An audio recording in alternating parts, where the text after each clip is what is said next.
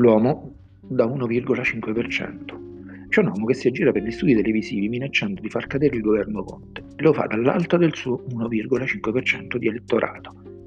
Con fare da statista navigato, scimmiotta un suo omonimo e durante il TG Post di ieri sera sferra un attacco alla ministra Azzolina per aver acquistato i famosissimi banchi con le rotelle. Ma questo è niente perché il suo maggiore attacco è rivolto al fatto che il governo non vuole prendere il MES. Quel MES che secondo lui darebbe nuovo slancio alla sanità e che ci permetterebbe di acquistare i vaccini, che altrimenti, sempre secondo lui, non potremmo permetterci e che rischierebbero di non arrivare. Ma è veramente così? Ed è lecito fare leva sulla paura delle persone per giustificare la scelta di prendere il MES, una dose di vaccino costa 3 euro.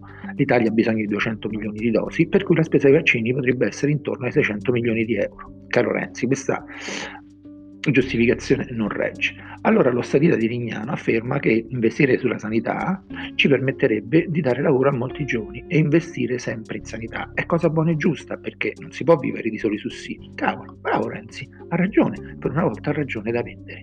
Investire in sanità per dare lavoro ai giovani non è come dare sussidi, che poi alla fine i giovani si troverebbero a doverne pagare il prezzo. Geniale, un vero statista.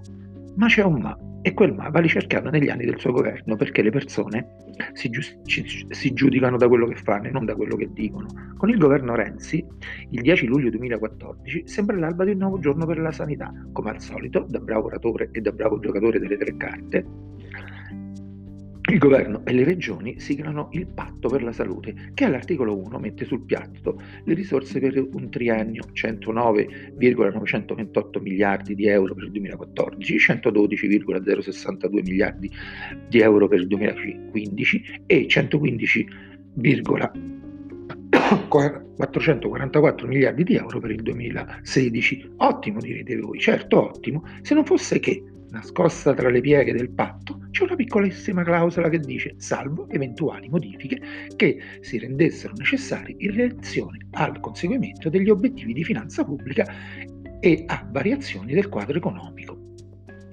Queste poche righe servono al governo Renzi a fare cosa?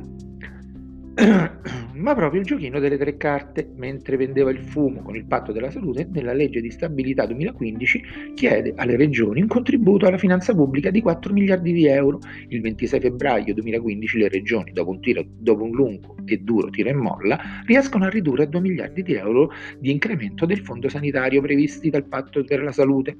Il 2 luglio la conferenza Stato-Regioni raggiunge un'intesa per i tagli alla sanità e un mese dopo il DL enti locali legittima la manovra dell'estate che cala la scure sul finanziamento del Servizio Sanitario Nazionale per gli anni 2015 e 2013 6,79 miliardi di euro in meno rispetto a quanto previsto al patto della salute, ma non finisce qui. Alla vigilia di San Silvestro 2015, la legge di stabilità 2016 fissa in 111 miliardi di euro il finanziamento per il 2016, ma spiana la strada a un'ulteriore stangata alla sanità, sancendo che, altra clausoletta nascosta, regioni e province autonome assicurano un contributo alla finanza pubblica pari a 3,9 5,48 miliardi di euro per il 2017 e a 5,48 miliardi di euro per ciascuno degli anni 2018 e 2019 in ambiti di spesa per imposti proposti nel rispetto dei livelli essenziali di assistenza. Adesso basta, direte voi, vi piacerebbe, e invece non, non tarda ad arrivare un'ulteriore mazzata. Con intesa 11 febbraio 2016